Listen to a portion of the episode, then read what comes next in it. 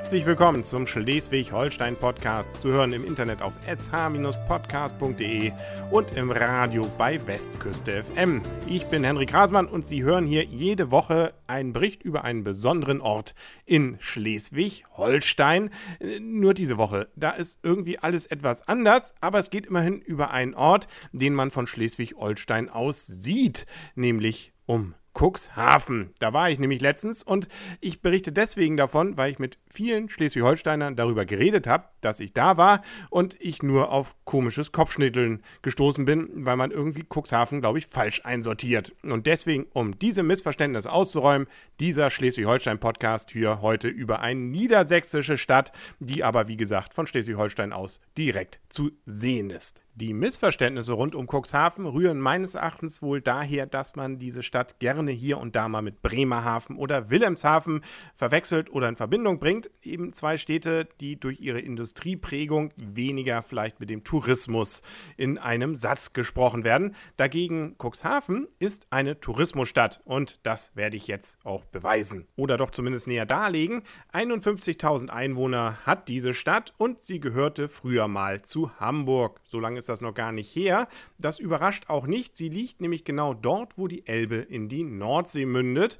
Und deswegen war es für Hamburg natürlich wichtig, hier einen Posten zu haben. Das Amt Ritzebüttel lag hier nämlich, was wie gesagt zu Hamburg gehörte und auch so als eine Station gedacht war, um Hamburg von außen so ein bisschen zu schützen, beziehungsweise auch einen Posten zu haben, um zu sehen, wer denn da jetzt Richtung Hamburg sich aufgemacht hat. Das zugehörige Schloss, nämlich das Schloss Ritzebüttel aus dem 14. Jahrhundert, das kann man auch heute noch in Cuxhaven besichtigen. Und das lohnt sich auch. Schließlich ist es ja auch eins der ältesten Profanbauten dort in der Gegend. Mit der Zeit gründete sich dann auch die Hafensiedlung Cuxhaven und 1872 wurde Ritzbüttel mit Cuxhaven zusammengelegt zu der Landgemeinde Cuxhaven, die aber weiterhin auch dort noch zu Hamburg gehörte. Wer mit dem Rad an der Küste von Cuxhaven unterwegs ist, wird noch zwei Besonderheiten sehen.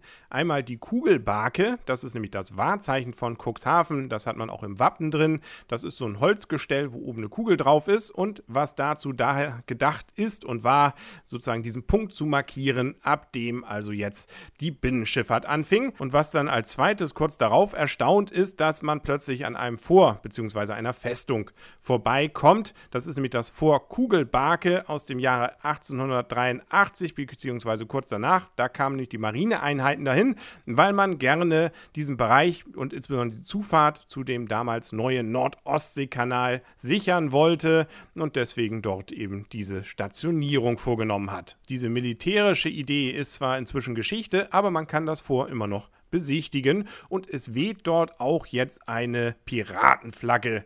Das fand ich doch ganz witzig. Erst 1937 dann ging Cuxhaven von Hamburg weg an die preußische Provinz Hannover, aber man behielt sich doch immerhin einige Teile des Hafens vor als Hamburger, insbesondere der Amerikahafen stand weiter im Hamburger Besitz. Erst 1993 änderte sich dann, aber es gibt auch heute noch Überbleibsel dort im Hafen davon, nämlich die Hamburger Wasserschutzpolizei hat weiterhin eine Revierwache in Cuxhaven. Inzwischen sind einige Randgemeinden dazugekommen zu der Stadt und damit ist Cuxhaven durchaus eine würdige Nordseestadt bzw. ein Tourismuszentrum dort in der Gegend mit richtig schönen Stränden und zwar langen.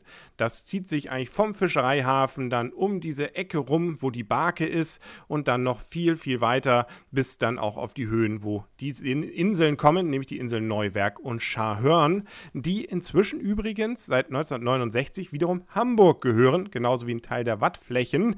Äh, die wollten da nämlich ganz gern mal einen Tiefwasserhafen bauen, ist aber zum Glück nicht passiert. Insbesondere die Stadtteile Döse, Dunen und Salenburg sind reinrassige Kurorte und wenn man dort ist, merkt man das auch, nämlich entsprechende, Gott sei Dank nicht zu hohe Hotels, die dort angesiedelt sind, mit wunderschönem Blick aufs Wattenmeer raus, mit einer tollen langen Promenade, wo auch nur entsprechende Geschäfte und Tourismus ist und und und. Also das Ganze könnte genauso auch in Kampen oder in Westerland oder in St. Peter-Ording sein. Das gibt sich nicht viel. Das Wattenmeer gibt natürlich das Seinige dazu, um das spannend zu gestalten.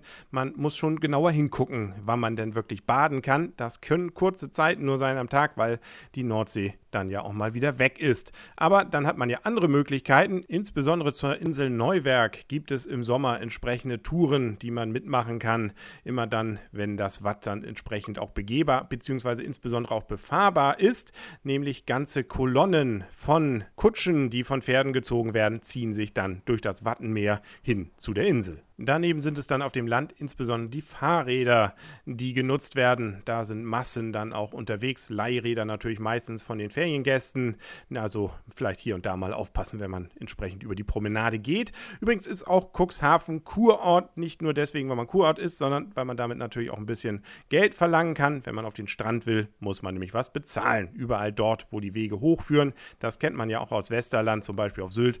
Dann sind da nette Menschen allerdings, die einen darauf ansprechen und fragen, ob man eine Kurkarte hat oder ansonsten als Erwachsener 3 Euro dann bezahlt. Neben diesem Tourismusbereich ist aber auch die Fischerei, insbesondere im Kerngebiet der Stadt, nach deutlich noch wahrzunehmen. Direkt hinter dem Bahnhof, äh, wo auch noch ein Gebäude ist, das Fischereibahnhof sich nennt, allerdings inzwischen wohl zum Verkauf steht. Dort befindet sich dann der Hafenbereich, wo massenhaft wohl Fische angelagert werden, beziehungsweise zumindest gehandelt werden, äh, zumindest heutzutage insbesondere Fischbuden stehen. Und zwar dicht an dicht, große Hallen beziehungsweise große Geschäfte, die sich dort an einer langen Promenade entlang ziehen und wo man dann auch entsprechend Fisch essen und kaufen kann. Ist man daran dann vorbei und orientiert sich noch ein wenig mehr raus auf die Elbe bzw. auf die Nordsee. Dann kommt man auf die oder in die oder zu der alten Liebe, nämlich eine Elbpromenade bzw. ein ehemaliger Anleger, wo auch heute noch, zumindest drumherum, entsprechende Ausflugsboote liegen, wo man aber auch einfach wunderschön aufs Wasser hinaus gucken kann oder auch sich den Hamburger Leuchtturm angucken kann, der einem dann im Rücken steht. Ein wenig elbeinwärts gelegen befindet sich noch ein weiterer Kai und da liegen regelmäßig Kreuzfahrtschiffe. Als ich da war, war es gerade die Deutschland, die dort anlegte, wenn auch nur für wenige Stunden und allem Anschein nach auch nur dafür, um einem Shanty-Chor zu lauschen, der dann auf dem Kai stand und entsprechend gespielt hat, mit entsprechend auch Zuschauern, insbesondere natürlich von der Deutschland runter.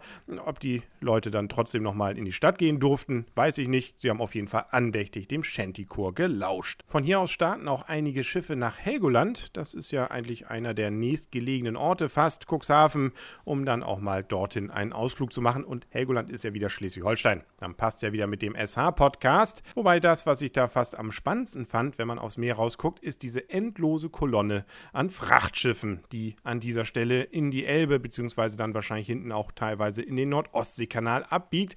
Das kommt einem fast so vor wie in London, wenn dann dort an einer Perlenkette aufgereiht die ganzen Flieger ständig nicht runterkommen. So fahren hier eben riesige Containerschiffe die ganze Nacht, den ganzen Tag durch. Insbesondere nachts ist es spannend zu sehen, weil das dann eine richtige Lichterkette ist, die sich aus dieser Elb Nordseemündung dann hinauszieht bis dahin, wo man nicht mehr sehen kann. Wirklich langweilig muss einem auch nicht werden, wenn mal wieder Schiedwetter ist in der Ecke, weil man hat auch durchaus einige Museen und Bauwerke, die man von innen sehen kann. Zum Beispiel das Fischereimuseum, das schon erwähnte vor, oder auch das Stadtmuseum, U-Boot-Archiv, Wrackmuseum und, und, und. Und wie gesagt, natürlich auch das Schloss Ritzebüttel. Seit über 100 Jahren gibt es auch jeden Sommer ein Wattrennen, und zwar ein Wattrennen mit Pferden. Sprich also ein Pferderennen auf dem Meeresgrund, dass man dort allerdings dann immer terminlich so passen muss, dass dann dann natürlich gerade Niedrigwasser ist an dem Sonntag, wo das stattfindet. Deswegen wechselt der Termin auch regelmäßig. Sie sehen also, diese Stadt hat durchaus was und es lohnt sich vielleicht ja einfach mal rüber zu machen